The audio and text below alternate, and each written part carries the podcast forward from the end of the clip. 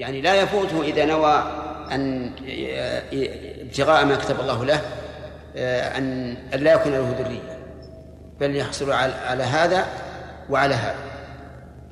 ولهذا قال بعض المفسرين في قول ما كتب الله لكم أي بطلب الولد. نعم. وقد ثبت عن غير واحد أنه قبل, أنه قبل أن يفرض شهر رمضان أمر بصوم يوم عاشوراء. أمر, أمر بصوم يوم عاشوراء وأرسل مناديا ينادي بصومه. فعلم أن مسمى هذا الاسم كان معروفا عندهم. وكذلك ثبت بالسنة واتفاق المسلمين أن دم الحيض ينافي الصوم. فلا تصوم الحائض لكن تقضي الصيام. حكم المبالغة في المضمضة. العناوين هذه عندكم. لا ما عندنا. ما نقرأها؟ لا. وثبت, وثبت بالسنة أيضا من حديث لقيط بن صبرة أن النبي صلى الله عليه وسلم قال له وبالغ في الاستنشاق إلا أن تكون صائما. فدل على أن إنزال الماء من الأنف يفطر الصائم وهو قول جماهير العلماء.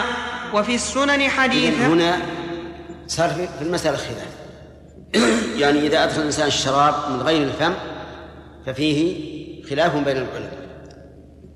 ولكن ما دل عليه الحديث يجب أن يكون معتبرا وهو أن النبي عليه الصلاة والسلام قال إلا أن تكون صائما ولا نعلم فائدة لهذا الاستثناء إلا خوف أن ينزل الماء من الأنف إلى المعدة.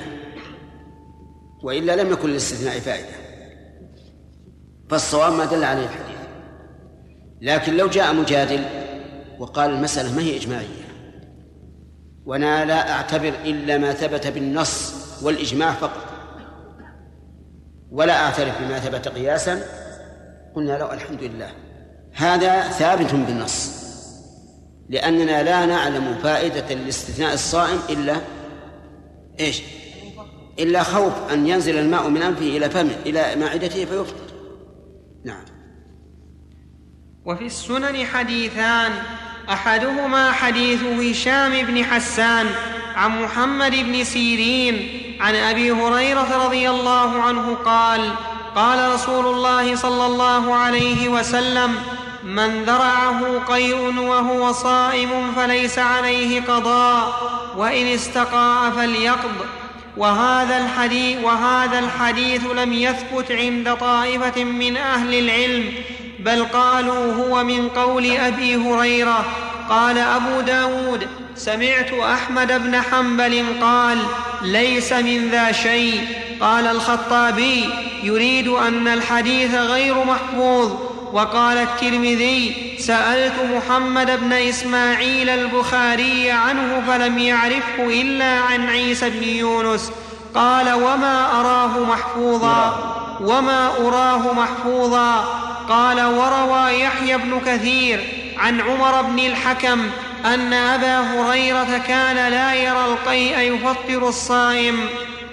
على كل حال المؤلف سيأتي إن شاء الله سيبين حكم آه، سيبين ثبوت هذا الحديث أو عدم ثبوته لكن في قوله ومن استقاء فليقضي فيه فائدة وهي أن الإنسان إذا أفطر متعمدا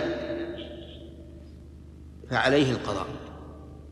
خلافا لما اختاره الشيخ الإسلام ابن تيمية رحمه الله حيث قال إن من تعمد الإفطار فلا يقضي والصواب أنه يقضي بخلاف الذي لم يصم اليوم من أوله فهذا لا يقضي والفرق بينهما ظاهر لأن الأول شرع في العبادة فلازمته بشروعه فيها والتزمها في أول في أول نهار والثاني لم يلتزمها إطلاقا فإذا قضاها بعد فوات الوقت فقد فعل فعلا ليس عليه من الله ورسوله وقد تعدى حدود الله حد الله الصوم بشهر معين.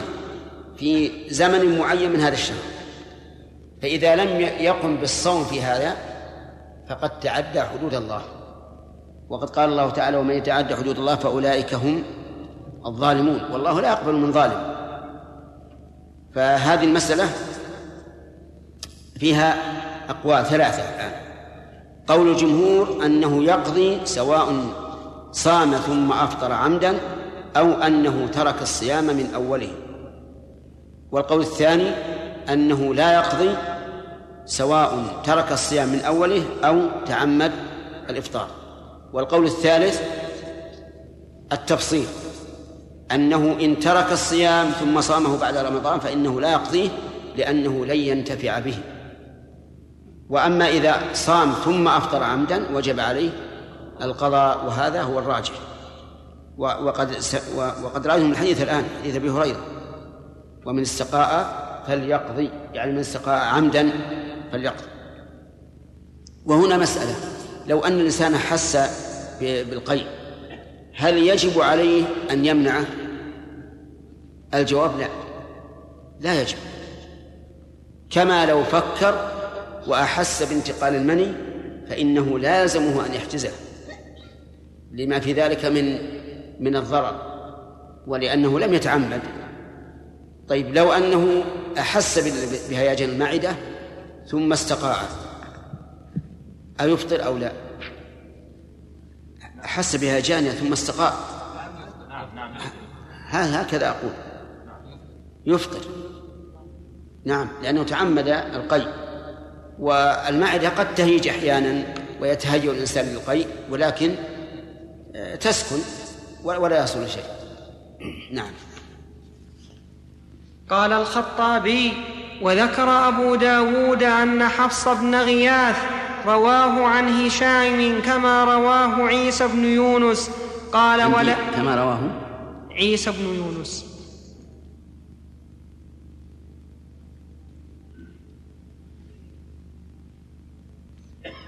أنا عندي غير هذا. كما رواه غير ابن يونس. كل نسخ عيسى.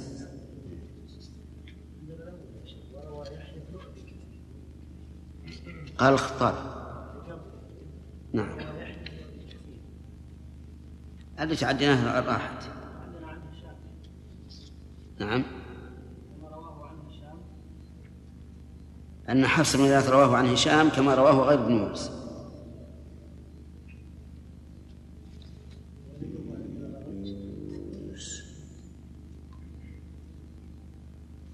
طيب نمشي ما ما ما هذا نعم. كما رواه عيسى بن يونس قال ولا أعلم خلافا بين أهل العلم في أن من ذرعه القيء فإنه لا قضاء عليه ولا في أن من استقاء عامدا فعليه القضاء ولكن اختلفوا في الكفارة فقال عامة أهل العلم ليس عليه غير القضاء وقال عطاء عليه القضاء والكفارة وحكي عن الأوزاعي وهو قول أبي ثور قلت وهو مقتضى إحدى الروايتين عن أحمد في إيجابه الكفارة على المحتجم فإنه إذا أوجبها على المحتجم فعلى المستقيء اولى لكن ظاهر مذهبه أن الكفارة لا تجب لغير الجماع كقول الشافعي. والذين هذا هو الصحيح. الصحيح أنه لا كفارة إلا بالجماع. وذلك أن الأصل براءة الذمة. ولا يمكن أن نلزم عباد الله بشيء دون دليل من الكتاب والسنة أو الاجماع لأننا مسؤولون عن إيجاب ما لم يجب كما أننا مسؤولون عن تحريم ما لم ما لم يحرم. فالصواب أن الإنسان إذا تعمد الفطر في رمضان يعني صام ثم أفطر عامدا أنه آثم ويلزمه الإمساك بقية اليوم وعليه القضاء. وأما الكفارة فلا تجب إلا بالجماع. نعم. والذين لم يثبتوا هذا الحديث لم يبلغهم من وجه يعتمدونه وقد أشاروا إلى إلى وقد أشاروا إلى علة علته. أنا عندي علية لا إلى علته.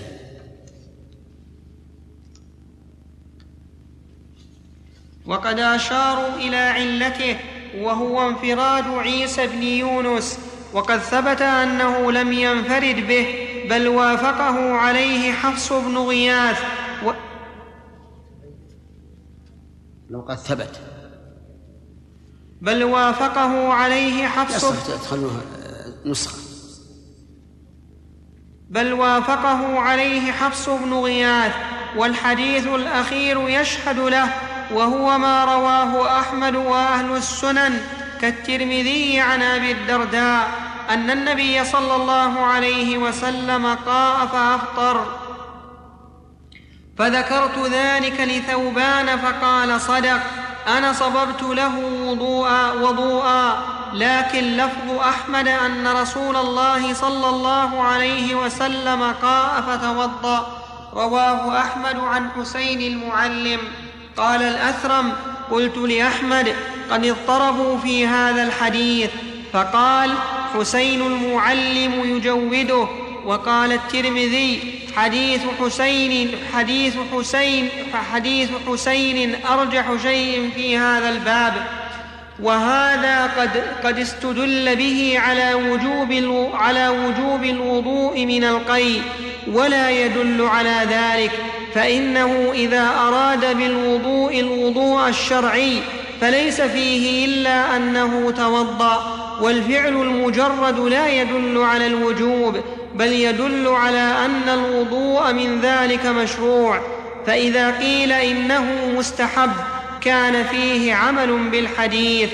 وكذلك ما رحمه الله إذا إذا أراد الوضوء الوضوء الشرعي. أفادنا أن هناك وضوءا ليس شرعيا وهو الوضوء وهو الوضوء اللغوي وهو النظافة. ولكن لدينا قاعدة مهمة وهي أن ألفاظ الشرع تحمل على الحقائق الشرعية والحق والحقيقة الشرعية للوضوء أنه التطهر المعروف. ولكن يمنع من وجوب من القول بوجوب الوضوء من القي ما ذكره الشيخ رحمه الله أن هذا فعل مجرد والفعل المجرد لا يدل على الوجوب. نعم.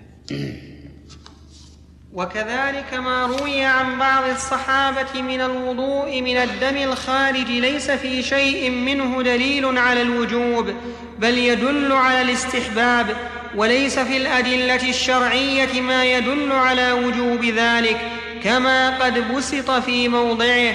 بل قد روى الدار قطني وغيره عن حميد عن أنس قال احتجم رسول الله صلى الله عليه وسلم ولم يتوضأ ولم يزد على غسل محاجمه ورواه ابن الجوزي في حجة المخالف ولم يضاعفه وعادته الجرح بما يمكن.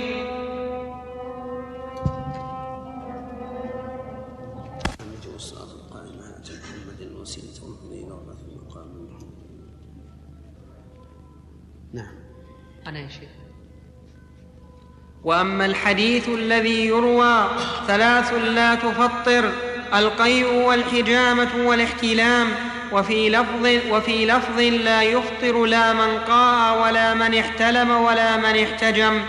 فهذا إسناده الثابت ما رواه الثوري وغيره عن زيد بن أسلم عن رجل من أصحابه عن رجل من أصحاب النبي صلى الله عليه وسلم قال قال رسول الله صلى الله عليه وسلم هكذا رواه أبو داود وهذا الرجل لا يعرف وقد رواه عبد الرحمن بن زيد بن أسلم عن أبيه عن عطاء عن أبي سعيد عن النبي صلى الله عليه وسلم لكن عبد الرحمن ضعيف عند أهل العلم بالرجال قلت روايته عن زيد من وجهين مرفوعا لا يخالف روايته المرسلة بل يقويها.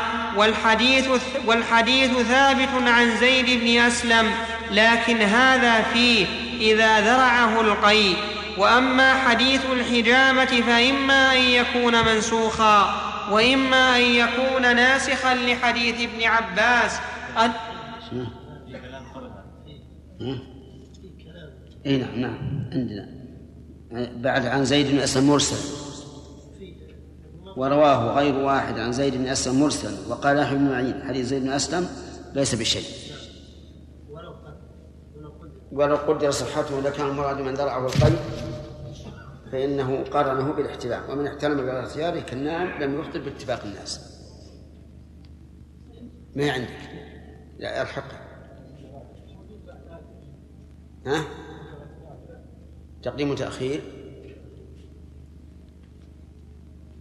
وإما وأما حديث الحجامة فإما أن يكون منسوخا وإما أن يكون ناسخا لحديث ابن عباس أنه احتجم وهو محرم صائم أيضا ولعل فيه القيء إن كان متناولا للاستقاءة هو أيضا منسوخ وهذا يؤيد أن النهي عن الحجامة هو المتأخر فإنه إذا تعارض نصان ناقل وباق على الاستصحاب فالناقل هو الراجح في أنه الناسخ ونسخ أحدهما يقوي نسخ قرينه ورواه غير واحد عن زيد بن أسلم مرسلا وقال يحيى بن معين حديث زيد بن أسلم ليس بشيء ولو قدر صحته لكان المراد من ذرعه القي فإنه قرنه بالاحتلام ومن احتلم بغير اختياره كالنائم لم يفطر باتفاق الناس. وأما هذا اللي عندنا تقديم متاخير لكن عندي هذه الأسطر الستة من قوله وأما حديث الحجامة إلى قوله نسخ قرينه كانت في الأصل بعد قوله المتقدم لكن هذا فيه إذا ذرعه القيد. فنقلناه إلى هنا لأنه الانسب هذا يقول اظن الالباني نعم الالباني هو المتصرف يعني في الكلام. ها؟ هو الذي تصرف في الكلام في كلام الشيخ. إيه نعم. وهذا الأصل كذا.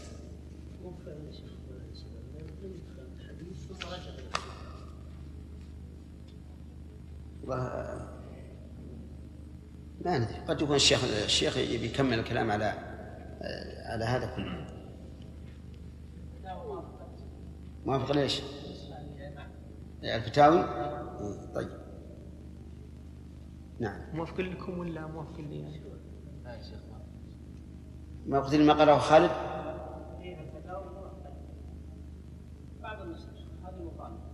هذه الفتاوي. ها؟ موافقا لما قال خالد؟ إيه. نعم. وأما من استمنى فأنزل فإنه يفطر ولفظ الاحتلام إنما يطلق على من احتلم في منامه. وقد ظن طائفة أن القياس ألا يفطر ألا يفطر شيء من الخارج وأن المستقيء إنما أفطر لأنه مظنة رجوع بعض الطعام. وقالوا إن فطر الحائض على خلاف القياس وقد بسطنا في هذا عندهم قاعدة يقولون لا وضوء مما دخل بل مما خرج ولا فطرة مما خرج بل مما دخل. متعكسات. لكن من قال هذه القاعدة؟ نعم. وقد بسطنا في الأصول أنه ليس في الشريعة شيء على خلاف القياس الصحيح. فإن قيل فقد ذكرتم أن من أفطر عامدا بغير عذر كان فطره من الكبائر وكذلك من فوت صلاة النهار إلى الليل عامدا من غير عذر كان تفويته لها من الكبائر. وأنها ما بقيت تقبل منه على أظهر قولي العلماء كمن فوت الجمعة ورمى الجمار وغير وغيره كمن فوت الجمعة ورمي ورمي الجمعة. كمن فوت الجمعة كمن فوت الجمعة ورمي ورمي الجمار وغير ذلك من العبادات المؤقتة وغير ذلك من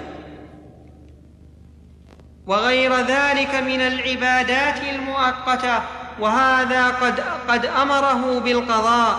وقد روي في حديث المجامع في رمضان أنه أمره بالقضاء.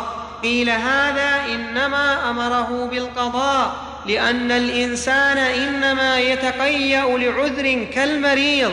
يتداوى بالقي أو يتقيأ لأنه أكل ما فيه شبهة كما تقيأ أبو بكر من كسب المتكهن. وإذا كان الشيخ رحمه الله فيه نظر حصه التقيؤ بكونه دواء أو أكل ما فيه شبهة فيه نظر. قد يتقيأ الإنسان مثلا لثقل بطنه أو أو للتداوي بالاستسقاء بالتقيؤ بدون ضرورة. لكن ما قلنا أقرب الأصول أنه إذا أفسد صومه بالقيء أو غيره وجب عليه القضاء لأنه بشروعه فيه صار كالناذر له. ولهذا سمى الله تعالى مناسك الحج سماها نذورا ومدح الذين يوفون بنذورهم. وليس هذا النذر الذي امتدح الله فاعله هو النذر المعروف كما توهمه بعض الناس. بل إن قوله يوفون بالنذر يعني بالعبادات الواجبة. وكذلك قوله ثم ليقضوا تفثهم وليوفوا نذورهم وليطوفوا بالبيت العتيق المراد المناسك. نعم. وإذا كان المتقيئ معذورا كان ما فعله جائزا وصار من جملة المرضى الذين يقضون ولم يكن من أهل الكبائر الذين أفطروا بغير عذر. وأما أمره للمجامع بالقضاء. الآن الشيخ رحمه الله يدفع الأحاديث التي وردت في قضاء من تقيأ عمدا. بأنه إنما يتقيأ غالبا للتداوي. أو لوجود شبهة كما فعل آه، أبو بكر رضي الله عنه مع أن أبو بكر رضي الله عنه لا نعلم أنه كان صائما صوما واجبا. لكن فيما يظهر أنه استمر في صومه. أو أو أفطر ما ندري الله أعلم.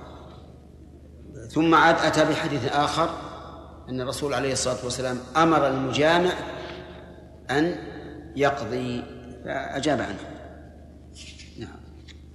وإذا كان المتقيئ معذورا كان ما فعله جائزا وصار من جملة المرضى الذين يقضون ولم يكن من أهل الكبائر الذين أفطروا بغير عذر وأما أمره للمجامع بالقضاء فضعيف ضاعفه غير واحد من الحفاظ وقد ثبت هذا الحديث من غير وجه في الصحيحين من حديث أبي هريرة ومن حديث عائشة ولم يذكر أحد أمره بالقضاء ولو كان أمره بذا ولو كان أمره بذلك لما أهمله هؤلاء كلهم وهو حكم شرعي يجب بيانه ولما لم يأمره به دل على أن القضاء لم, يقب لم يبق مقبولا منه.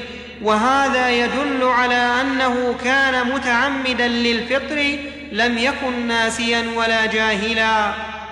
أما كونه لم يكن ناسيا ولا جاهلا فظاهر من قوله هلكت. فإن هذا يدل على أنه ليس بجاهل وناس ولا ناس.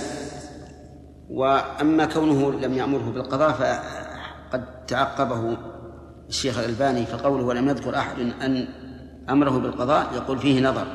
فقد ذكر أك ذكره أكثر من واحد وأصل الحديث في الصحيحين ثم ساقه ثم قال ورواه البيهقي من طريق أبي أبي مروان قال حدثنا إبراهيم بن سعد قال أخبرني الليث بن سعد عن الزهري بإسناده هذا أن النبي صلى الله عليه وسلم قال اقضي يوما مكانه. قال البيهقي وكذلك روي إلى إلى أن أطال شوي. قال ولهذه الروايات شاهد من مرسل سعيد بن المسيب عند مالك. ومن مرسل نافع بن جبير ومحمد بن كعب ذكرهما الحافظ في الفتح. ثم قال وبمجموع هذه الطرق تعرف أن لهذه الزيادة أصلا. يقول الحافظ أي نعم.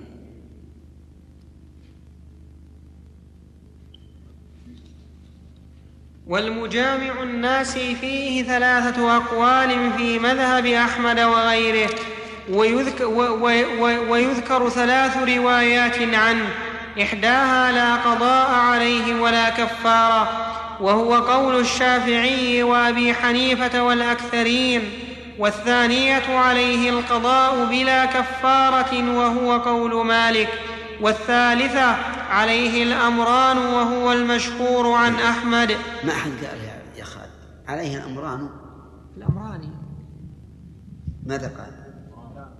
بالضم. سبقة اللسان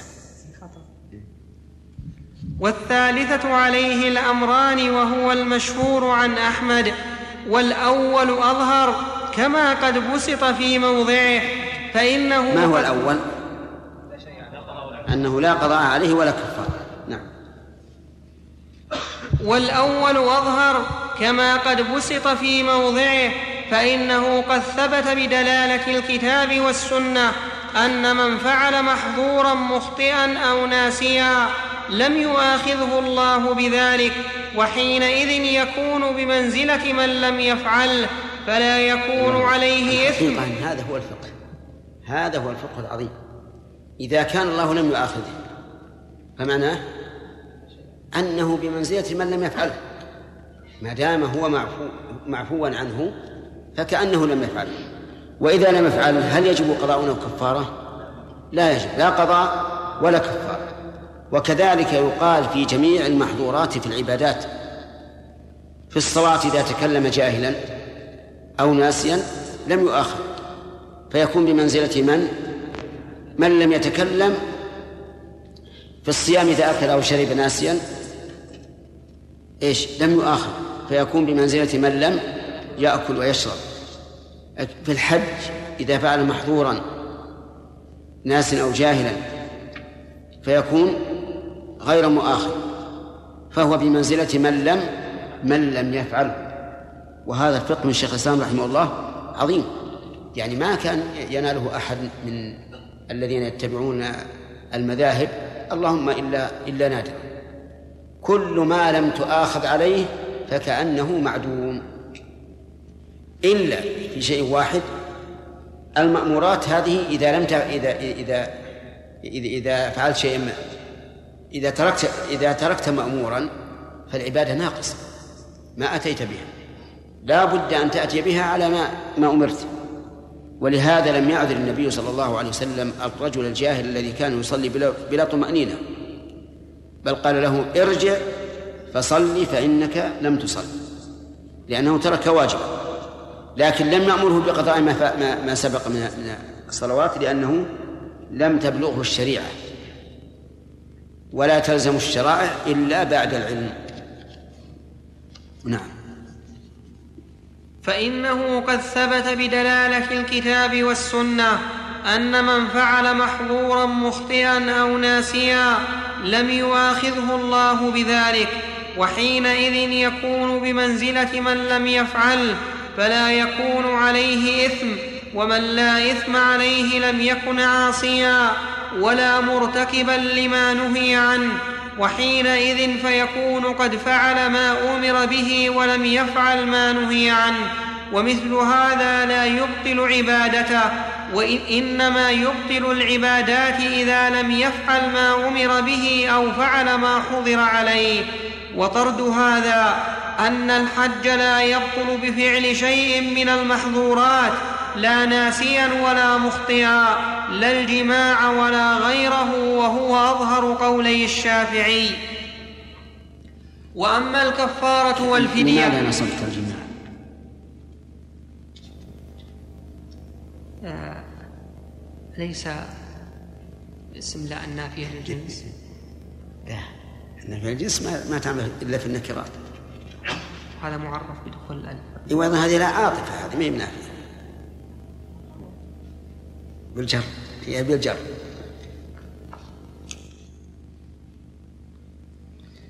يعني إحنا يمكن نمشي الأمور هذه لكن فيها فائده إي لا لا. إيه؟ ودنا إحنا أفصح ما يكون. اي أفصح ما يكون وأيضا عشان ينتبه الواحد. ربما يقرأ يوم من الأيام غيرك. صحيح. إي نعم. طيب ما يخالف. أن الحج لا يبطل بشيء بفعل شيء من المحظورات لا ناسئا ولا مخطئا لا الجماع ولا غيره. يعني بفعل شيء من المحظورات لا الجماع ولا غيره. معطوف على شيء. نعم. وأما الكفارة والفدية فتلك وجبت لأنها بدل المتلف من جنس ما يجب ضمان المتلف بمثله. كما لو أتلفه صبي أو مجنون أو نائم ضمنه بذلك وجزاء الصيد إذا وجب على الناس والمخطئ فهم من هذا الباب بمنزل فهو فهو, فهو.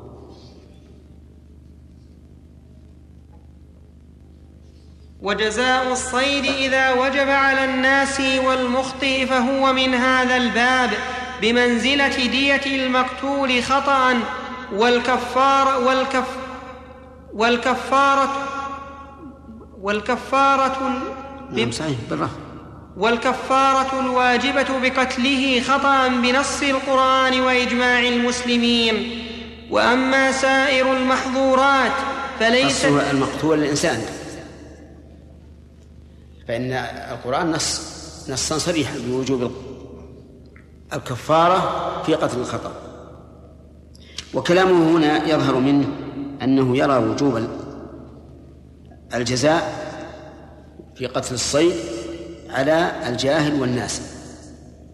لكن كلام الفقهاء عنه ولا سيما تلميذه بن مفلح رحمه الله يقول إنه لا يجب في قتل الصيد خطأ أو نسيانا جزاء. وهذا القول هو الراجح. وهو وهو نص القرآن. قال الله تعالى ومن قتله منكم متعمدا فجزاء مثل ما قتل من نعم. ومتعمدا مشتق. وهو وصف مناسب للحكم. فوجب أن يختلف الحكم بفقده. وأنه إذا قتله غير متعمد إيش؟ فليس عليه جزاء. وهذا هو الصواب. وهو أيضا مقتضى طرد القاعدة أن جميع المحظورات إذا كانت جاهلة أو ناسية ليس فيها شيء.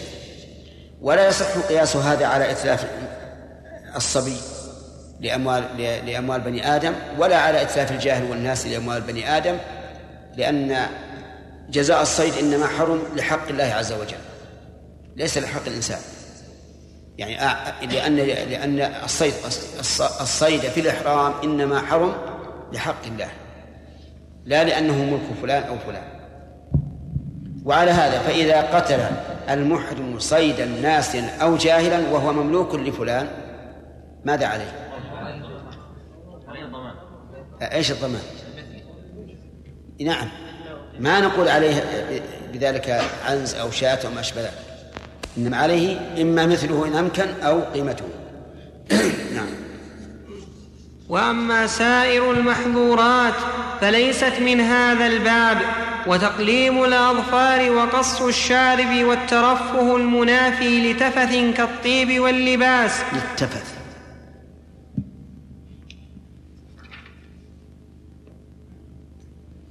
والترفه المنافي للتفث كالطيب واللباس ولهذا كانت فديتها من جنس فدية المحظورات ليست بمنزلة الصيد المضمون بالبدل. خلافا للمذهب في هذه المسألة أن تقليم الاظفار وقص الشارب كالصيد يعني لا لا يسقط بالنسيان والجهل. والصواب خلاف ذلك. الصواب أنها ليست من باب المتلفات أي قيمة للظفر إذا إذا قصه قصه الإنسان؟ نعم؟ لا قيمة. أو للشعر؟ ليس هناك قيمة. نعم. فأظهر الأقوال في الناس والمخطئ إذا فعل محظورا ألا يضمن من ذلك إلا الصيد. وللناس فيه أقوال هذا أحدها وهو قول أهل الظاهر. والثاني يضمن الجميع مع النسيان كقول أبي حنيفة وإحدى الروايتين عن أحمد واختاره القاضي وأصحابه. والثالث يفرق بين ما فيه إتلاف كقتل الصيد والحلق والتقليم وما ليس فيه إتلاف كالطيب واللباس. وهذا قول الشافعي وأحمد في الرواية الثانية واختارها طائفة من أصحابه وهذا القول أجود من غيره لكن إزالة الشعر والظفر والظفر ملحق باللباس والطيب لا بقتل الصيد هذا أجود. والرابع أن قتل الصيد خطأ لا يضمنه وهو رواية عن أحمد فخرجوا عليه الشعر والظفر بطريق الأولى. لكن غريب يا شيخ كلام شيخ الإسلام رحمه الله. يعني إن الشيخ يختار هذا القول وهو أنه إذا فعل محظورا لا يضمن من ذلك إلا الصيد. نعم. مع أن الآية ظاهرة يعني. كما ذكرنا لكم الآن القول الثاني. صاحب الفروع نقل عنه في الفروع نعم. أنه لا يرى من قتل صيدا أن لا يرى على من قتل صيدا ناس أو جاهل كفار. وهذا هو الصحيح. وهو الموافق القاعده وكذلك طرد هذا أن الصائم إذا أكل أو شرب أو جامع ناسيا أو مخطئا فلا قضاء عليه وهو قول طائفة من السلف والخلف ومنهم من يفطر الناسي والمخطئ كمالك. وقال أبو حنيفة هذا هو القياس لكن خالفه لحديث أبي هريرة في الناسي ومنهم من قال لا يفطر الناس ويفطر المخطئ وهو قول أبي حنيفة. ومنهم, ومنهم من قال لا يفطر الناس. لا, لا يفطر. نعم. ومنهم من قال لا يفطر الناس ويفطر المخطئ وهو, وهو قول أبي حنيفة والشافعي وأحمد. فأبو حنيفة جعل الناس موضع استحسان وأما أصحاب الشافعي وأحمد فقالوا النسيان لا يفطر لأنه لا يمكن الاحتراز منه بخلاف الخطأ فإنه يمكنه أن لا يفطر حتى يتيقن غروب الشمس وأن يمسك إذا شك في طلوع الفجر و نعم. وهذا التفريق ضعيف والأمر بالعكس فإن السنة للصائم أن يعجل الفطر ويؤخر السحور ومع الغيم المطبق لا يمكن اليقين الذي لا يقبل الشك إلا بعد أن يذهب وقت طويل جدا. يفوت مع المغرب ويفوت معه تعجيل الفطور. والمصلي عندي طويل جدا يفوت المغرب ويفوت تعجيل الفطور. والمصلي مأمور بصلاة المغرب وتعجيلها. والمصلي مأمور بصلاة المغرب وتعجيلها. فإذا غلب على ظنه غروب الشمس أمر بتأخير المغرب إلى حد اليقين. فربما يؤخرها حتى يغيب الشفق وهو لا يستيقن غروب الشمس. ما عندكم وأمر فإذا غلب على ظنه غروب الشمس. وأمر بتأخير ها؟ الظاهر لعله وأمر يعني وقلنا بأن بذلك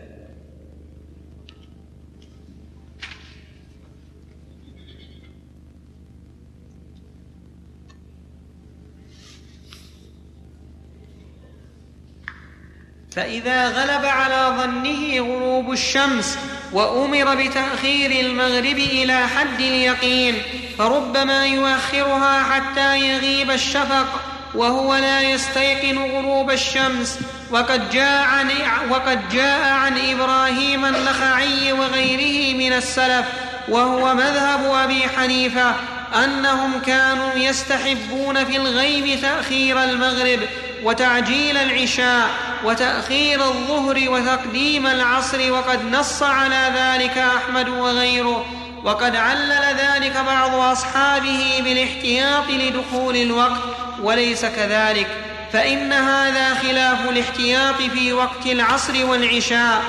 وإنما سن ذلك لأن هاتين الصلاتين يجمع بينهما للعذر وحال الغيم حال عذر. فأخرت الأولى من صلاتي الجمع وقدمت الثانية لمصلحتين. إحداهما التخفيف عن الناس حتى يصلوها مرة واحدة لأجل خوف المطر كالجمع بينهما مع المطر. والثانية أن يتيقن دخول وقت المغرب وكذلك يجمع بين الظهر والعصر على أظهر القولين. وهو إحدى الروايتين عن أحمد ويجمع بينهما للوحل الشديد والريح الشديدة الباردة ونحو ذلك في أظهر قولي العلماء وهو قول مالك وأظهر, القو وأظهر القولين في مذهب أحمد.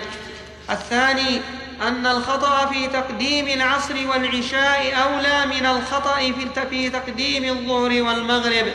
فإن فعل هاتين قبل الوقت لا يجوز بحال. فإن فعل هاتين قبل الوقت لا يجوز بحال بخلاف تينك. فإنه يجوز فعلهما في وقت الظهر والمغرب لأن ذلك وقت لهما حال العذر وحال الاشتباه حال عذر. فكان الجمع بين الصلاتين مع الاشتباه أولى أولى من الصلاة مع الشك. وهذا فيه ما ذكره أصحاب المأخذ الأول من الاحتياط لكنه احتياط مع تيقن الصلاة في الوقت المشترك. ألا ترى أن الفجر لم يذكروا فيها هذا الاستحباب ولا في العشاء والعصر؟ ولو كان لعلم خوف الصلاة قبل الوقت لطرد هذا في الفجر ثم يطرد في العصر والعشاء.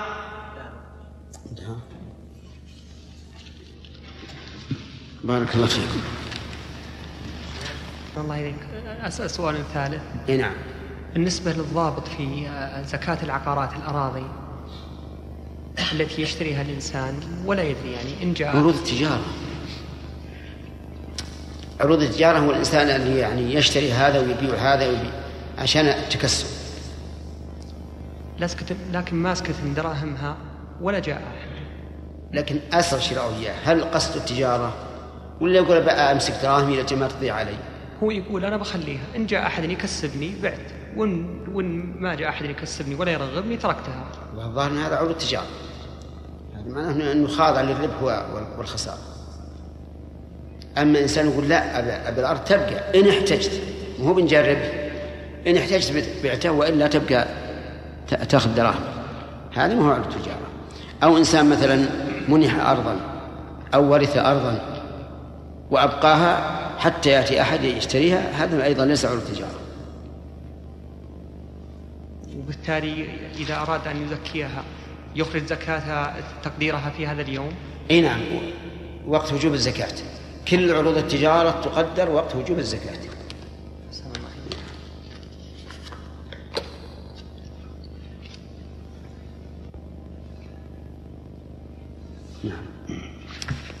تنبيه قبل لا.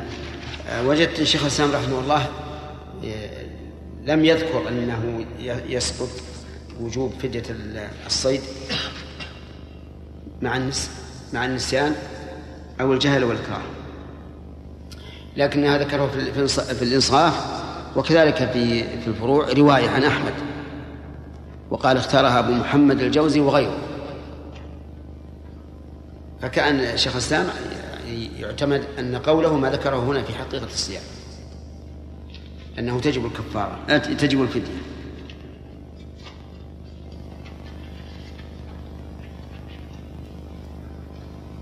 كم صفحة؟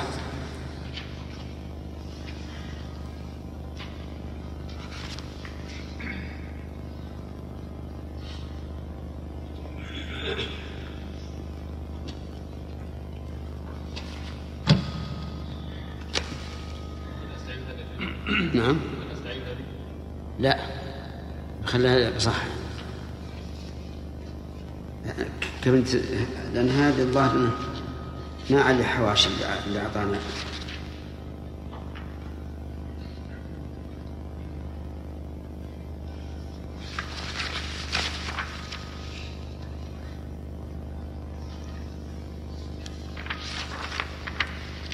والمجامع الناس في ذات الأقوال؟ لا وقد جاء الحديث عن النبي بالتبكير بالعصر. نعم. وقد جاء الحديث عن النبي صلى الله عليه وسلم بالتبكير بالعصر في يوم الغيب.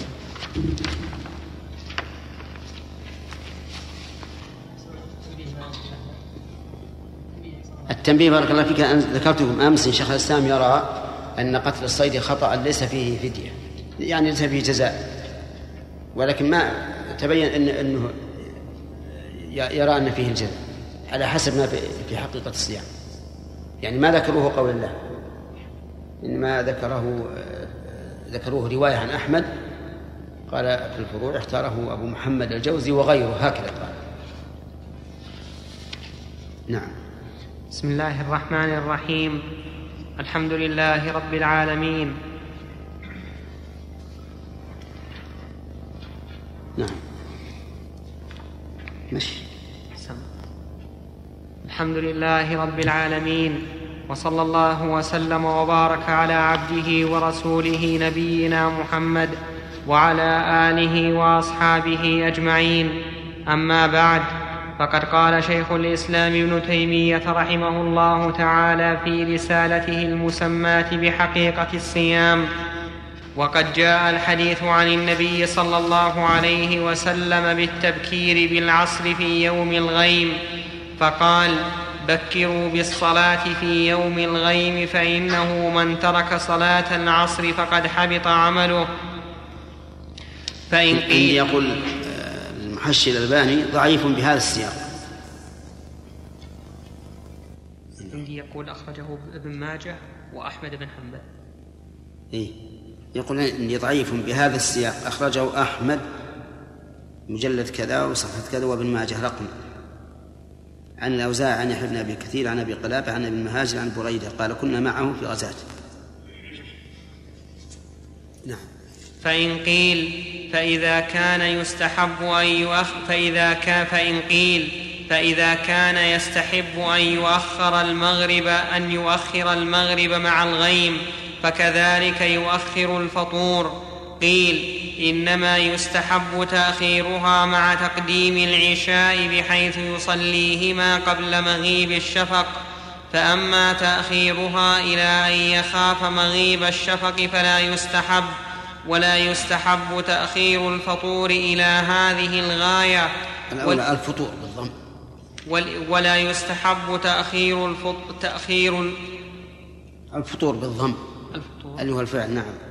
ولا يستحب تأخير الفطور إلى هذه الغاية ولهذا كان الجمع المشروع مع المطر هو جمع التقديم في وقت المغرب ولا يستحب أن يؤخر بالناس المغرب إلى مغيب الشفق بل هذا حرج عظيم على الناس وإنما شرع الجمع لئلا يحرج المسلمون. لئلا؟ لئلا يحرج المسلم بس ما فهمتك أقول ما فهمت نطقك بها. لئلا يحرج المسلمون. نعم. وأيضا فليس التأخير والتقديم المستحب أن يفعلهما مقترنتين بل أن يؤخر الظهر ويقدم العصر. ولو كان بينهما فصل في الزمان.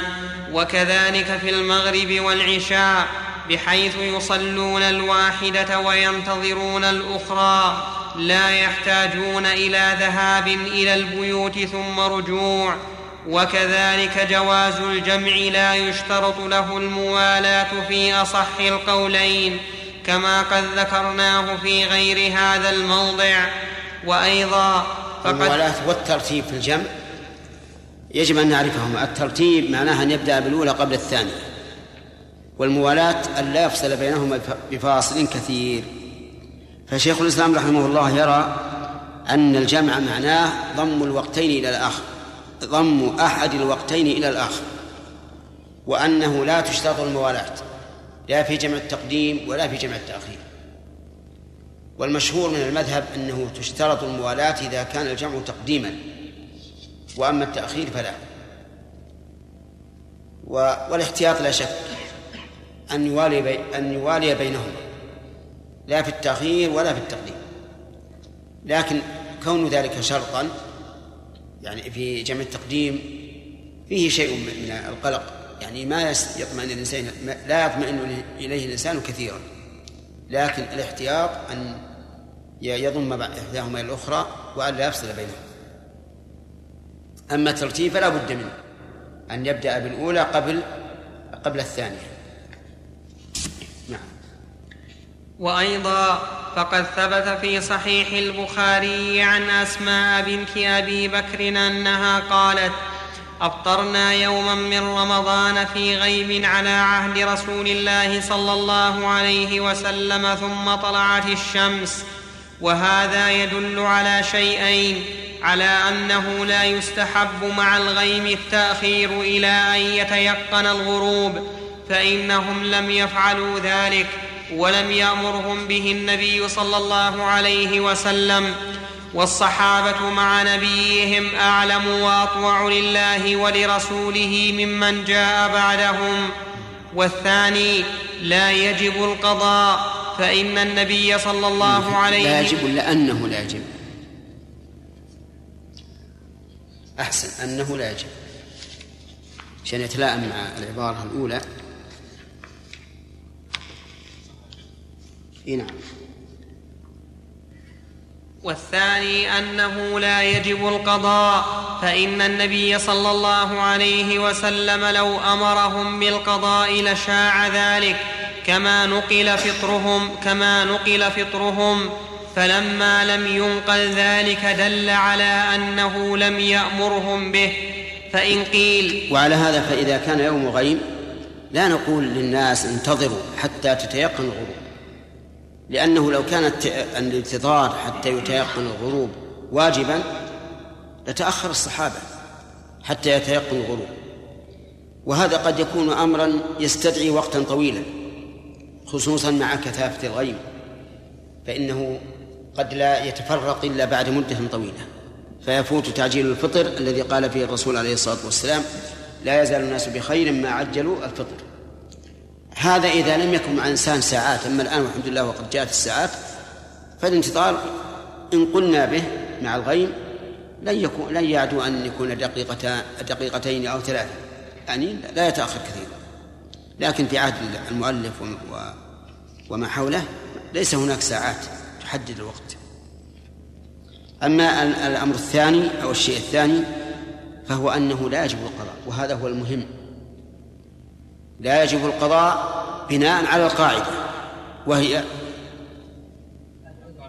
العذر بالجهل والنساء والإكراه. هذه هذه القاعدة. والإنسان مأمور بأن يفطر ويعجل الفطر فإذا فعل ما أمر به ثم تبين الأمر بخلاف ذلك فإنه لا يلزم بالقضاء. وكيف يلزم بالقضاء من أطاع الله ورسوله؟ نعم.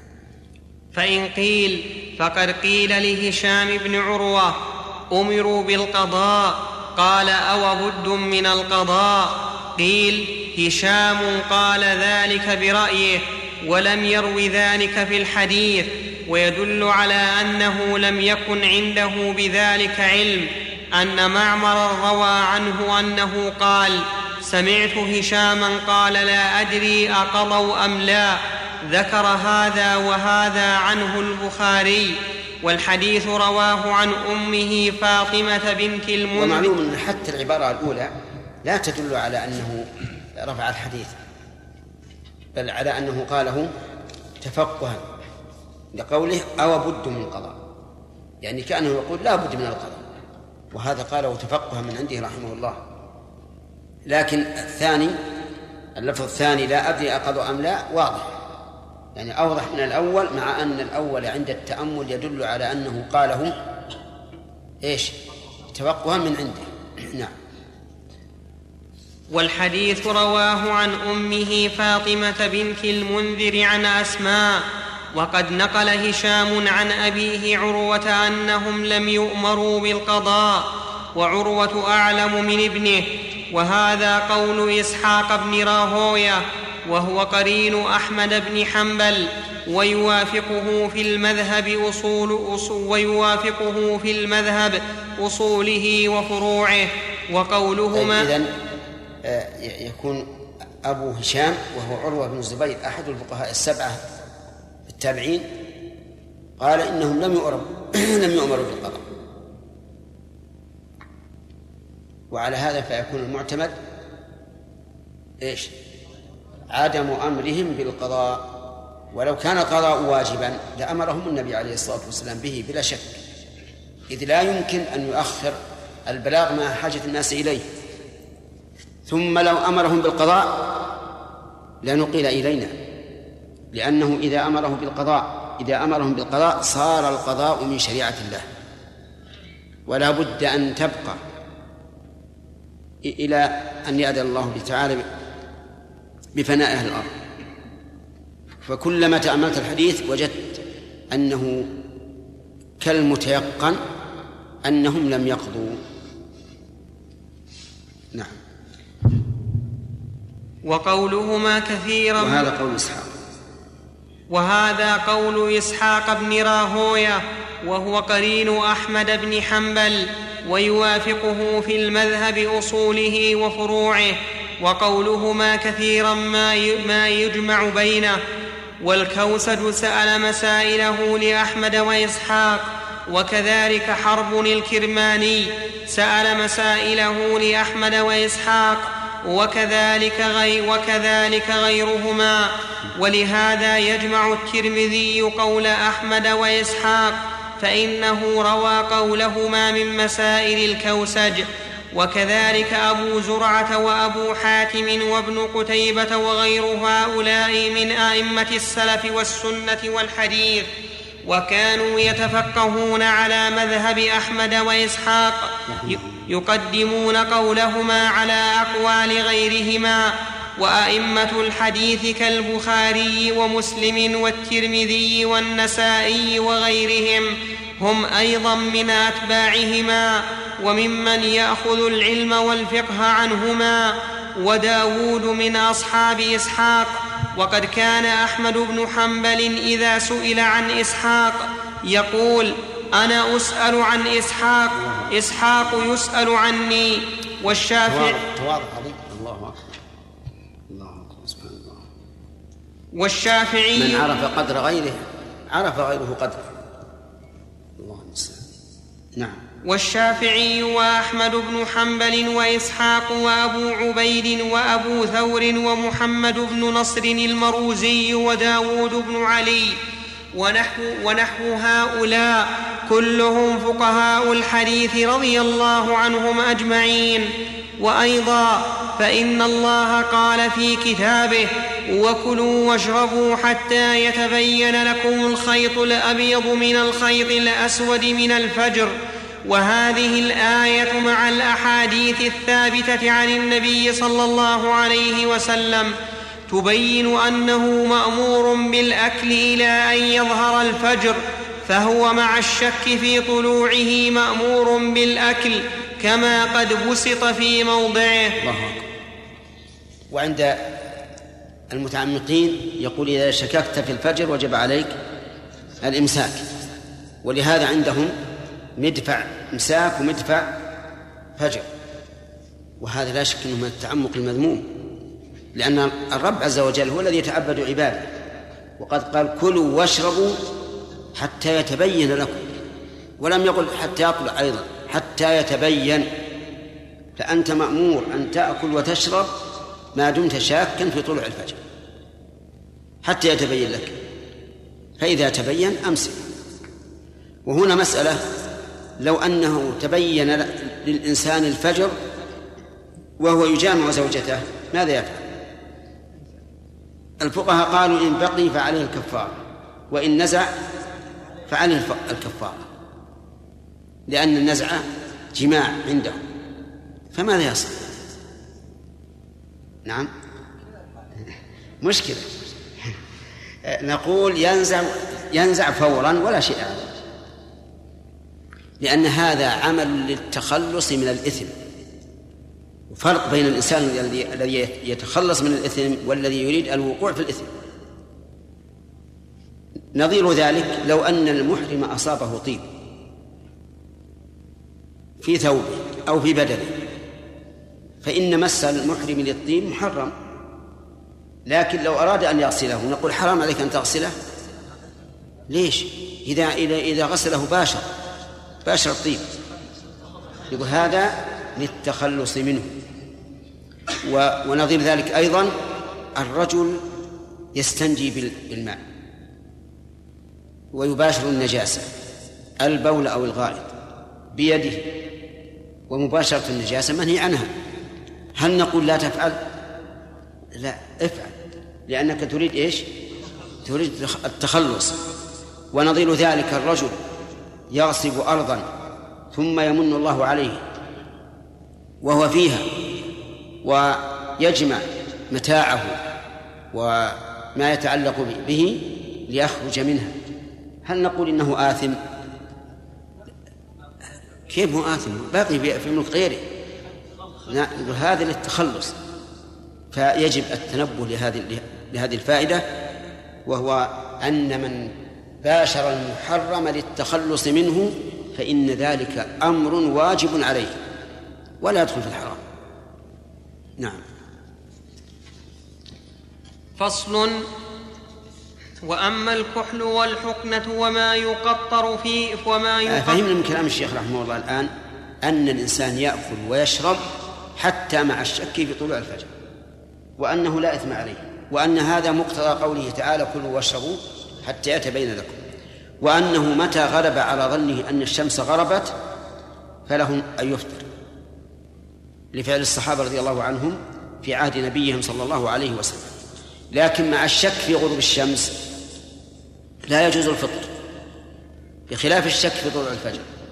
والفرق ظاهر. لأن الشك في طلوع الفجر يعارضه أن الأصل بقاء الليل والشك في غروب الشمس يعارضه أن الأصل بقاء النهار. لكن مع غلبة الظن يعمل بغلبة ظنه ويأكل ويشرب. فإن تبين له بعد أنه أن الشمس لم تغرب أمسك. وصح صومه نعم. وأما الكحل والحقنة وما يقطر في إحليله ومداواة المأمومة والجائفة فهذه مما تنازع فيه أهل العلم فمنهم من لم يفطر بشيء من ذلك ومنهم من فطر بالجميع لا بالكحل ومنهم من فطر بالجميع لا بالتقطير ومنهم من لم يفطر بالكحل ولا من لم ولا من لا من لم يفطر ولا من لا؟ لا ومنهم من من, من لم يفطر. الأخيرة. الأخيرة. اجعلها نسخة لأن لم أوضح من لا.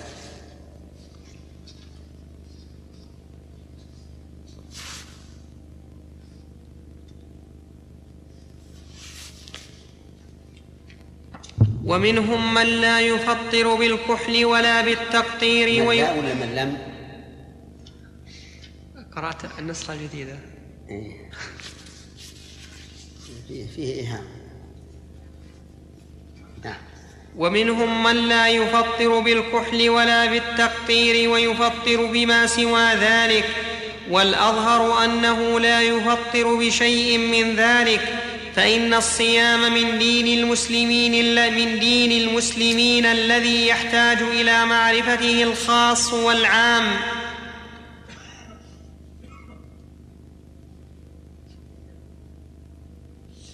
فلو كانت هذه الأمور مما حرمها الله ورسوله في الصيام ويفسد الصوم بها لكان هذا مما يجب على الرسول بيانه. ولو ذكر ذلك لعلمه الصحابة وبلغوه الأمة كما بلغوا سائر شرعه فلما لم, فلما لم ينقل أحد من أهل العلم عن النبي صلى الله عليه وسلم في ذلك لا حديثا صحيحا ولا ضعيفا ولا مسندا ولا مرسلا. علم أنه لم يذكر شيئا من ذلك.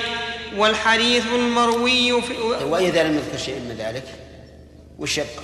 براءة الذمة. الأصل بقاء الصوم وعدم فساده إلا بدليل. والذي نص على جاء في الدليل ما سبق ثلاثة أشياء.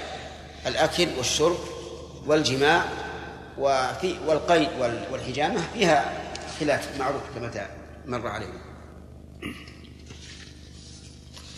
نعم. والحديث المروي في الكحل ضعيف.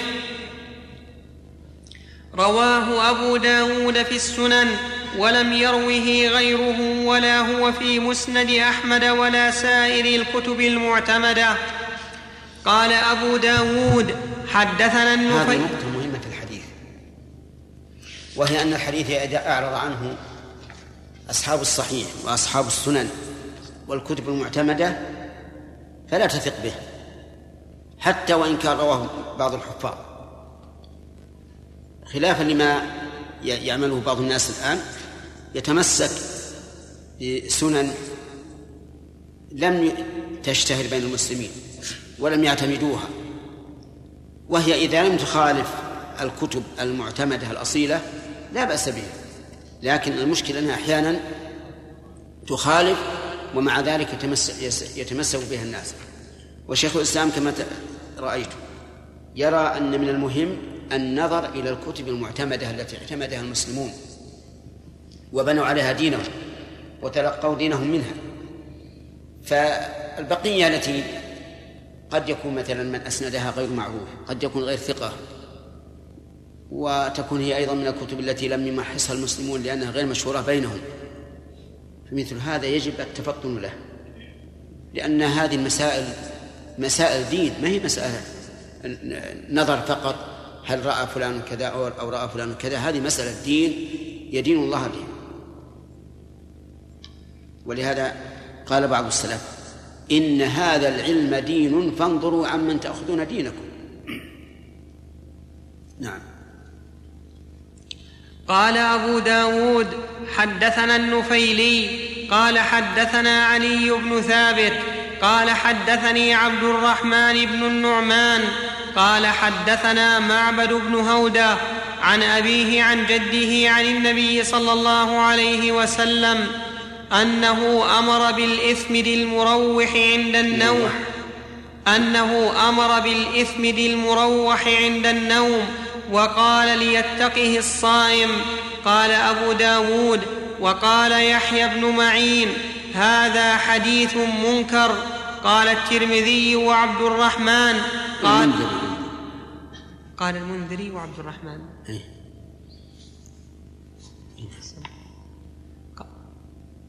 إيش قلت؟ ما ادري ها؟ إيش قلت؟ ما أدري إيش اي لا أنت قلت قال الترمذي أليس كذلك؟ قال المنذري وعبد الرحمن قال يحيى بن أنا مثلك دائما يقرأ القلب أقول أنا مثلك وغيري أيضا دائما يقرأ القلب ويمشي نعم قال يحيى بن معين ضعيف وقال أبو حاتم الرازي هو صدوق لكن من, من الذي يعرف أباه وعدالته وحفظه؟ وكذلك حديث معبد قد عورض بحديث ضعيف وهو ما رواه الترمذي بسنده عن أنس بن مالك قال جاء رجل إلى النبي صلى الله عليه وسلم فقال اشتكيت عيني افاكتحل وأنا صائم؟ قال نعم. قال الترمذي ليس بالقوي ولا يصح عن النبي صلى الله عليه وسلم في هذا الباب شيء. وفيه أبو عاتكة قال البخاري منكر الحديث والذين قالوا إن هذه الأمور تفطر. اذا انتهينا إلى أن الكحل لم يثبت فيه شيء. لا أنه يتقيه الصائم ولا أنه لا يفطر الصائم. فيبقى على الأصل والأصل الجواز. ومثل القطرة تقطر في العين وغير ذلك مما يوضع في العين. نعم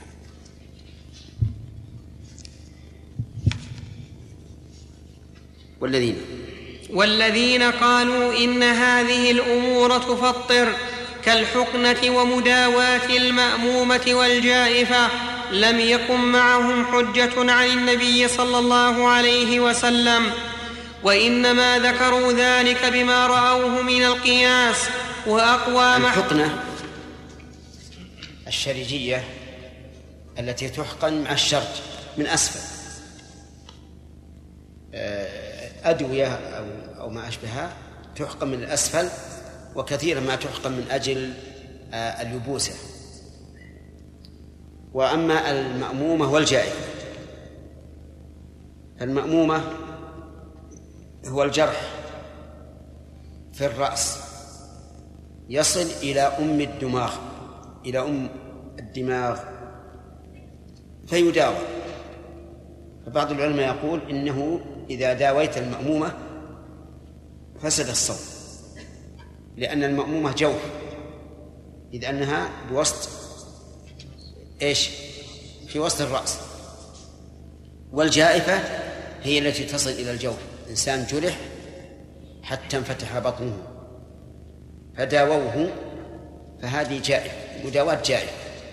عند بعض العلماء أن أنها تفطر أيضا لأنها لأنه لأن هذا الدواء وصل إلى الجوف. لكن الشيخ الإسلام يقول ليس معهم حجة عن النبي صلى الله عليه وعلى آله وسلم وإنما ذكروا ذلك بما رأوه من القياس ولم يقل بما ثبت من القياس. لأن هذا القياس غير صحيح. لكن هذا رأيهم نعم. وعلى هذا وعلى هذا في التحاميل اللي يسمونها الآن تحميل يحملها الإنسان عند شدة الحمى أو غير ذلك من من الأسباب لا تفطر. نعم. وعلى هذا الأشعة الملونة يا شيخ ما لها آثر؟ إيش؟ الأشعة الملونة. ما لها أثر. ما لها أثر. أنت احفظ الأكل والشرب.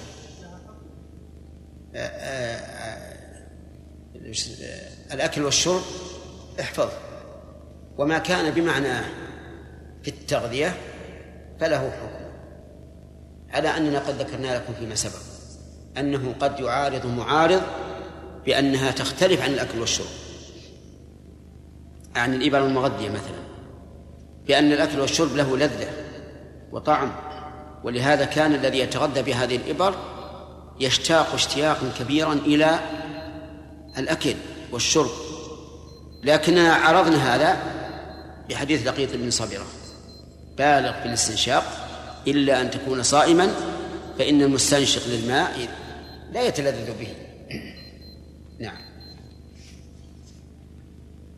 والذين قالوا إن هذه الأمور تفطر كالحقنة ومداواة المأمومة والجائفة لم يكن معهم حجة عن النبي صلى الله عليه وسلم وإنما ذكروا ذلك بما رأوه من القياس وأقوى ما احتجوا به قوله وبالغ في الاستنشاق إلا أن تكون صائما.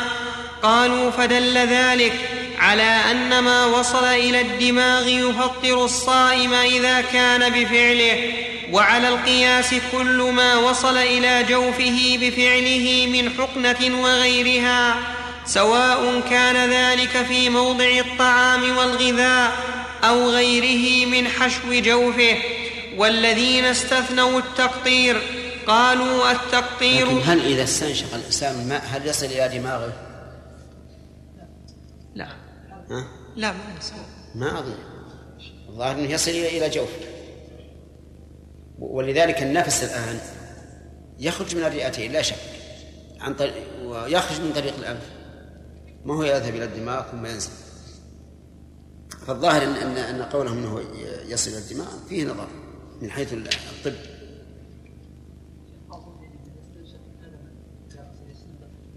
إيش؟ نعم.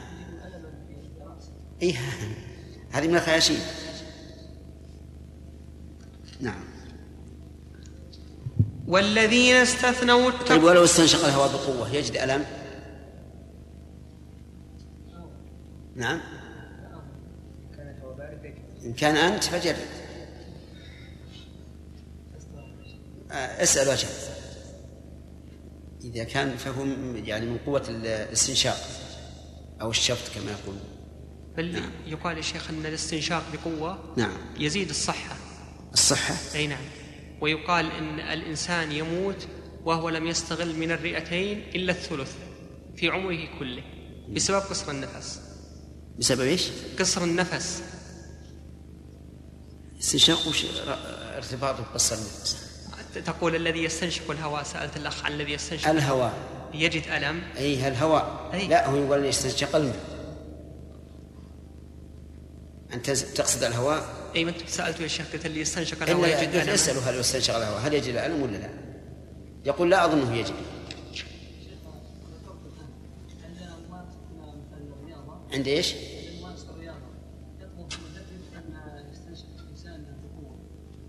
الهواء. ما في إشكال.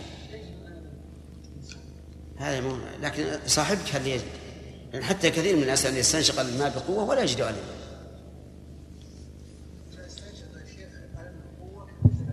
إي نعم ينزل الحلق هذا هو. إي نعم.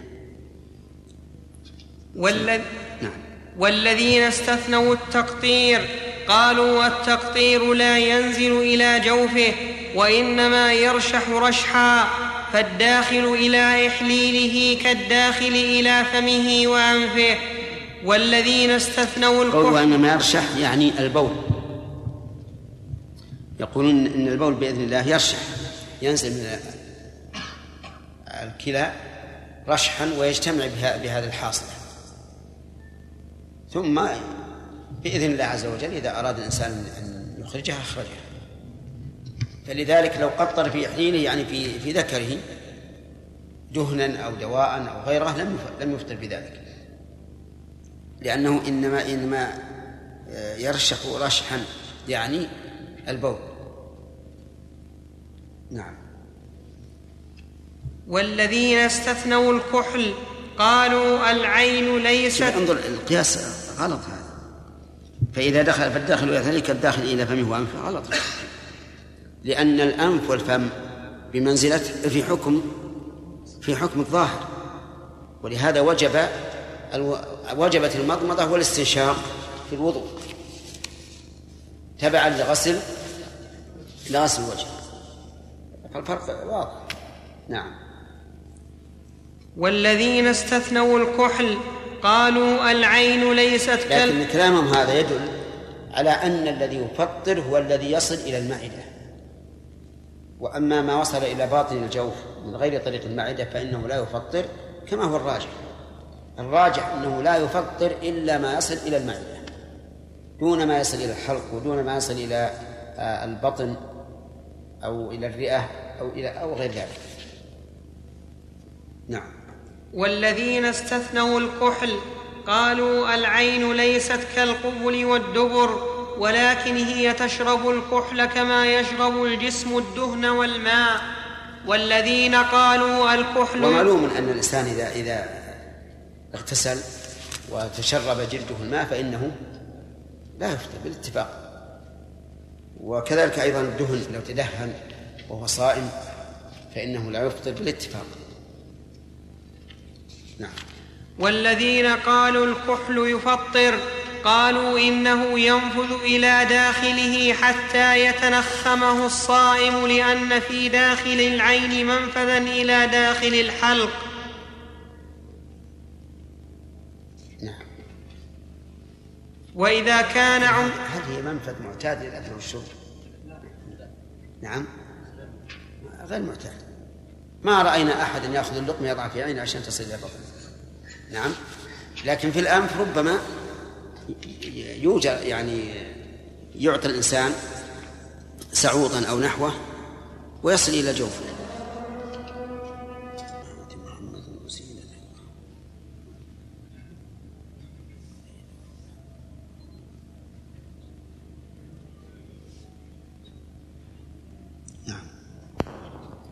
استعن بالله.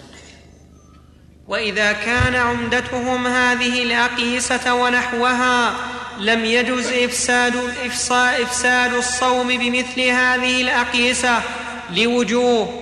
أحدها أن القياس وإن كان حجة إذا اعتبرت شروط صحته فقد قلنا في الأصول إن الأحكام الشرعية كلها بينتها النصوص أيضا.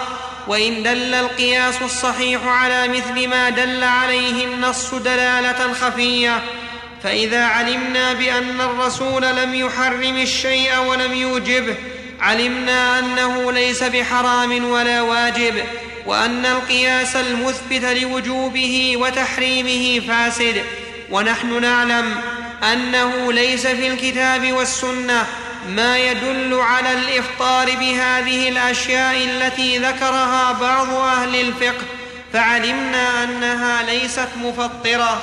ما عندي التي ذكرها بعض أهل الفقه. موجودة؟ محققه معكم ولا فتاوى. الفتاوى. نذكر النسخة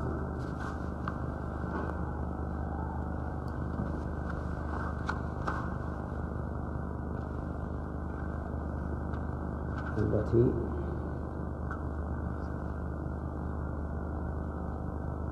ذكرها بعض.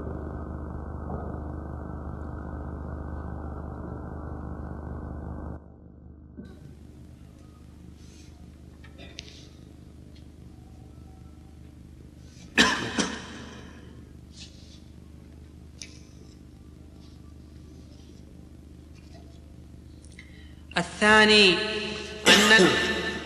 أن الأحكام التي تحتاج الأمة إلى معرفتها لا بد أن يبينها الرسول صلى الله عليه وسلم بيانا عاما ولا بد أن تنقلها الأمة.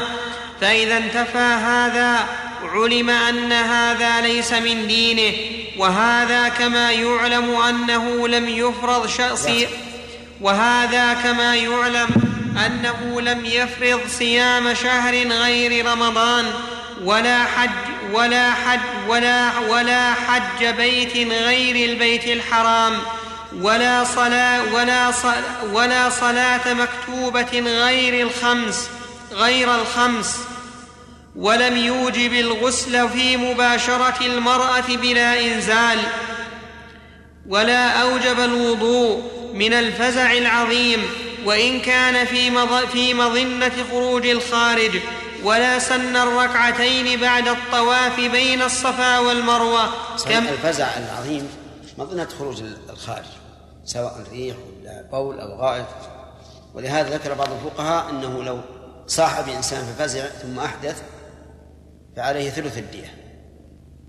نعم. وهذه غير مسلمة لكن قصدنا أن الإنسان إذا فزع يحصل منه حدث. وعندنا في المثل العامي يقولون شيئا من ربما لا يكون يكون معلوما عند بعضكم والله أعلم. نعم.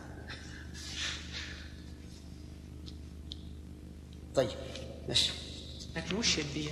نعم. وش الدية؟ ثلث الدية. الدية 100 بعير. إذا أحدث إذا فسع أفزع إنسان وفسع نعم. فعليه الدية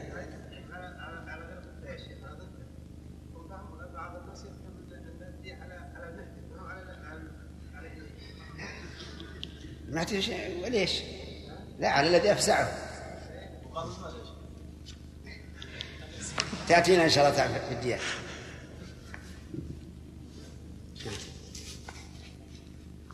ولا سن الركعتين. ولا سن الركعتين بعد الطواف بين الصفا والمروة كما سن الركعتين بعد الطواف بالبيت. وبهذا يعلم وكذلك نعلم أنه لم يسن السعي بين الصفا والمروة في غير حج أو عمرة. خلافا لما يظن بعض الناس الآن تجد بعض العوام يسعى وهو لا لابس ثيابه فتقول لماذا؟ قال إن الله يقول ومن تطوع خيرا فإن الله بعلم فإن الله شاكر عليم فيظن التطوع حتى في السعي نعم. وبهذا يعلم أن المني ليس بنجس لأنه لم ينقل عن أحد بإسناد يحتج به أنه أمر المسلمين بغسل أبدانهم وثيابهم من المني مع عموم البلوى بذلك. بل أمر الحائض أن تغسل قميصها من دم الحيض مع قلة الحاجة إلى ذلك ولم يأمر المسلمين بغسل أبدانهم وثيابهم من المني. والحديث الذي يرويه بعض الفقهاء يغسل الثوب من البول والغائط والمني والمذي والدم ليس من كلام النبي صلى الله عليه وسلم. وليس في شيء من كتب الحديث التي يعتمد عليها ولا رواه انتبهوا لهذا القيد. لتثبيت ما ذكرناه قبل قليل واعتماده. الكتب كتب الحديث التي يعتمد عليها. يعني بمعنى ليس كل ما رأينا كتابا مسندا نأخذ به ونعتبره. نعم. ولا رواه أحد من أهل العلم بالحديث بإسناد يحتج به وإنما روي عن عمار وعائشة من قولهما وغسل عائشة للمني من ثوب وإنما عندكم. ولا وروي؟ وإنما أحسن. وإنما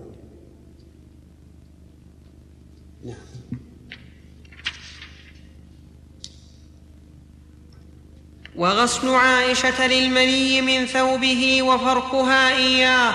لا يدل على وجوب ذلك فإن الثياب تغسل من الوسخ والمخاط والبصاق والوجوب إنما يكون بأمره. لا سيما ولم يأمر هو سائر المسلمين بغسل ثيابهم من ذلك. ولا نقل أنه أمر عائشة بذلك بل أقرها على ذلك. فدل على جوازه أو حسنه واستحبابه وأما الوجوب فلا بد له من دليل. وبهذه الطرق يعلم أيضا أنه لم يوجب الوضوء من لمس النساء ولا من النجاسات الخارجة من غير السبيلين فإنه لم ينقل أحد عنه بإسناد يثبت مثله أنه أمر بذلك مع العلم بأن الناس كانوا لا يزالون يحتجمون ويتقيؤون ويجرحون في الجهاد وغير ذلك. وقد قطع عرق وقد قطع وقد قطع عرق بعض أصحابه ليخرج منه الدم وهو الفصاد. ولم ينقل عنه مسلم أنه أمر أصحابه بالتوضؤ من ذلك. وهكذا لو قيل إن الرسول عليه الصلاة والسلام لم يأمر أحدا من الجرحى أن يغسل ثيابه أو بدنه من الدم. وكذلك أيضا لم ينقل عنه أنه غسل محل الحجامة وما أشبه ذلك. وهذا يدل على أن دم الآدمي ليس بنجس لكن الجمهور على نجاسته والإحتياط لا طيب. لكن الجزم بنجاسته وأن الإنسان لو صلى في ثوبه وفيه دم فصلاته باطلة هذا يحتاج إلى دليل. المسألة ليست هينة. وقد بينا ذلك غير مرة. وقلنا إن القاعدة أن ما أبين من حي فهو كميتته. واليد إذا قطعت من الإنسان فهي طاهرة مع مع أنها مملوءة دما. فإذا كان اليد وهي جرم مملوء, مملوء بالدم تكون طاهرة إذا انفصلت عن الإنسان فالدم من باب أولى. لكن ولا يرد على هذا دم الحيض لأن دم الحيض ليس دم عرق. وقد فرق النبي عليه الصلاة والسلام بينه وبين دم العرق العرق حيث قال للمستحاضة إنما ذلك دم عرق. نعم.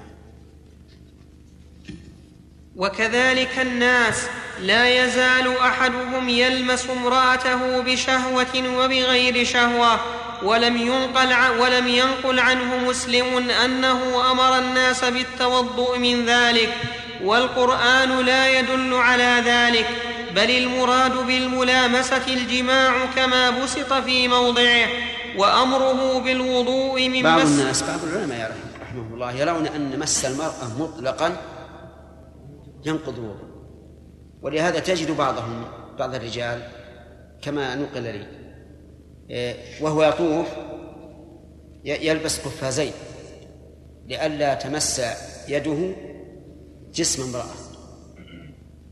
ولبس القفازين محرم على المحرم لكن مساكين. فأرادوا أن يش... أن يت... أن يتحروا أو أن يحترزوا من شيء ووقعوا في شيء محرم. فعلى كل حال الأمر واسع. ولمسهم كما قال الشيخ الإسلام رحمه الله. المراد بالملامسة الجماع كما فسرها بذلك ابن عباس رضي الله عنه. وكما أنه مقتضى الفصاحة والبلاغة لأننا ذكرنا في تفسير الآية أنه لو كان المراد بالملامسة هنا لمس يد لمس اليد أو ما أشبهه لكان في الآية تكرار. تكرار في شيء لا حاجة إليه وحذف لشيء لا بد أن يذكر. أو جاء أحد منكم من الغائط أو لمس النساء إذا جعلنا الملامسة هنا اللمس باليد صار كلا الأمرين يدل على الحدث الأصغر ولا ذكر للحدث الأكبر. وإذا قلنا الملامسة الجماع لم يكن في الآية تكرار ودلت على فائدة وهي الحدث الأكبر. إيه، نعم.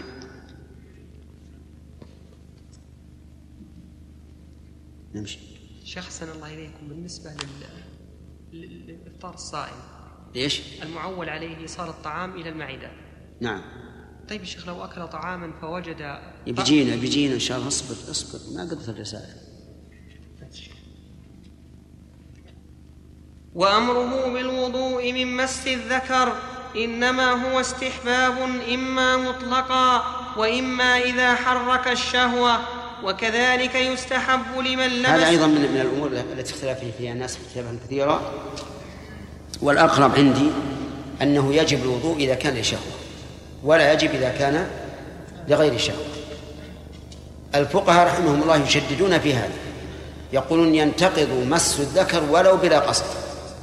وعلى هذا فلو أراد الإنسان أن يستدني سرواله لربطه فمست يده ذكره بغير قصد. لانتقض وضوءه. لكن هذا لا دليل عليه. والصواب أن مس الذكر لا يوجب الوضوء. إلا إذا كان لشهوة. وبهذا يجتمع الحديثان.